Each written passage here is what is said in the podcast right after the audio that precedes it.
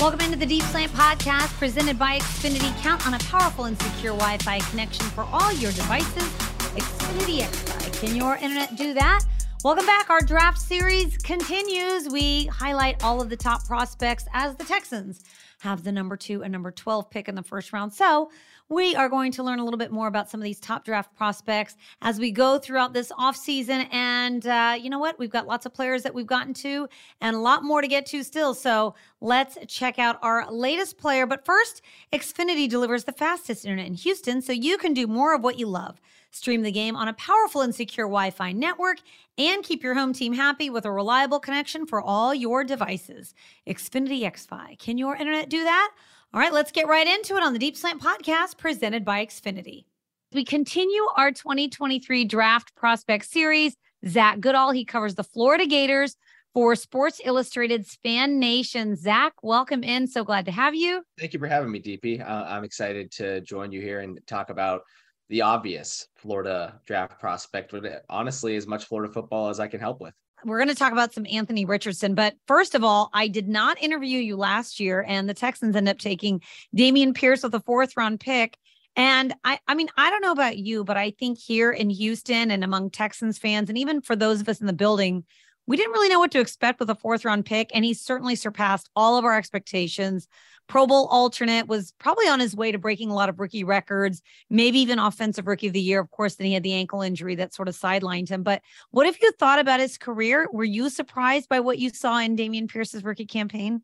Honestly, not whatsoever. I, I think he was pretty criminally underutilized while he was at Florida, truth be told. He really didn't average more than 10 carries per game. In fact, he didn't at all during his final season until former head coach Dan Mullen was let go. And they immediately realized, hey, this guy is breaking like three tackles every time he runs the ball. Maybe we should get him the ball a little bit more. And all of that being said, you know, he didn't really have too much tread on his tires when he was coming into the league. And we've seen running backs come, you know, anywhere from second to third to fifth to seventh to undrafted at this point. We see running backs breaking through from any round they come from. And his lack of mileage at that point, paired with his skill set, you know, he's a good athlete, obviously extremely physical rusher. I just thought the sky was the limit for him. And, and when he made it to Houston too, it just seemed like such a great fit that I truly wasn't too surprised. But still to see him get stuff like the angry run of the year, that's just that's really awesome. Yeah, I mean, so much fun to watch. Another really intriguing draft prospect obviously quarterback Anthony Richardson. And, you know, he's just so interesting because I feel like there's not a lot known about him. He doesn't really have a lot of games under his belt, and the ceiling is so high. So, with that being said, how important is this NFL combine, the interview process, pro day, the entire offseason going to be for Anthony Richardson really solidifying his draft stock? That's the thing. You're right. There's just not that much out there about him. But the combine, pro day uh, and ultimately teams getting him in meetings is going to unlock quite a bit more. He's a player that going back to his high school career has dealt with plenty of injuries, some of them that really weren't attended to the way that maybe they should have been, uh, especially in his knee. We saw this past year, he ended up needing to have a full surgery on his meniscus because it never healed properly from his time in high school. And yet, even with that in mind, and while he dealt with a hamstring in 2021 in a backup role, he was clocked rushing 21 miles per hour on an 80 yard touchdown run. We've seen him throw the ball at the Manning Passing Academy, a good 70 to 80 yards with velocity like it's nothing. So when you think about the quarterbacks that are taking over the NFL right now, whether it's and again, and, I don't mean to compare him directly to these guys. Obviously, there's a lot of work ahead, but everyone's looking for that. That Patrick Mahomes, the Josh Allen, uh, the Lamar Jackson. Whether it's you know mobility, whether it's throwing power, whether it's just something special they can do that your average quarterback can't do that unlocks a defense. I believe that's what DeMeco Ryans actually said at one point in an interview. That's what the league is looking for. And, and, while Richardson has a lot of work to do, you know, he's got, I think, 12 career starts, maybe 13 career starts under his belt at this point. He's got a lot he can improve on. He brings that skill set to the table that you just don't come across often. That's where the intrigue is. So he declares for the NFL draft. I mean, what is there to be gained for him declaring this year as opposed to staying at Florida for another year? And, you know, if he does, he obviously is going to be in the NFL. Where does he need to immediately improve the most? The understanding of his, you know, of his injury history, of where Florida is as a program, they're not exactly winning the national championships they did in the 2000s at this point he, he saw what was in front of him. It, it was too much to pass up at this point, and, and I don't necessarily blame him for doing that. Uh, but when it gets to you know getting to the league, I think I've I've seen a lot of people discuss the idea that he might need to sit and learn, kind of like how Mahomes did in Kansas City. I don't necessarily see that as the case. I, I think he's a quarterback that's really not that seasoned, but he's got these physical skills that if something breaks down, he can still do miraculous things. The only way he's going to fix, you know, whether it's making full field reads or or maybe putting a little less zip on a ball and throwing with more touch because it's misconstrued with his accuracy at times, but I think it's more about the the actual type of throw he's trying to make that can adjust that because he's got uncanny accuracy on deep throws and different ones we've seen before. But all of these things really at the end of the day can't be solved by sitting, by watching another quarterback play. I think he's going to have to get into a situation where he's got some talent around him that can elevate him a bit. And in return, he just gets to work. He gets to work with a good coach on the things that he needs to improve on. I mean, we've heard so much about his physical attributes and what he brings to the table, but in your time covering him, is there a particular game or moment or play that really stands out to you? there are those highlight plays. You know, there's that Utah spin, get out of a sack, and, the whole hoopla that amazes everyone. But he did something like that every game. I mean, against LSU, he broke off on another 80 yard touchdown run where he like crossed the field, broke a bunch of tackles, fastest player on the field as a 6'4, 235 pound quarterback. You just don't hear about that.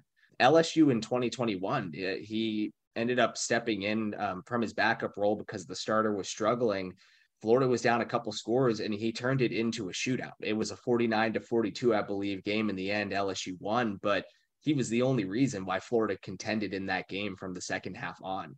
There, there are a lot of moments like that. You pair them with the flaws. You know, there are games where his completion percentage was sub 50. And, and again, I think a lot of that can go, a lot can go into that. It's not necessarily all on Richardson, but at the end of the day, he's just got room to grow because of the lack of experience, because of the hamperment to his development along the way. That no matter where he goes, he's just going to need to to get as many reps as possible to continue to grow. All right, I think we all remember we've heard the story about Anthony Richardson spraining his knee while dancing in the hotel before a game. Sprained his knee, had to miss a few games. I know he's had the injury, the injury history with the knee, but you know, how much should teams worry about his maturity? And, uh, or, you know, but did he do enough to really dispel that criticism last year? I mean, I think it's worthwhile, especially because of how young he is again and how inexperienced he is. And not to mention the the ever growing platform for college athletes. You know, they are superstars now more than ever. Uh, and, and that's a lot of stress on a guy. He's 21. I mean, he's going to be 22, I believe, in May. So he's he's certainly been in the spotlight for quite some time but that was a perfect example. You know, he he was doing cartwheels and backflips, and this was the knee that he had previously hurt before that was that was not treated right. But regardless, you know, he knew the pain was there. It was nagging him throughout the season, and he took that risk, and it came back to bite him. And, and I think that that was a huge lesson for him.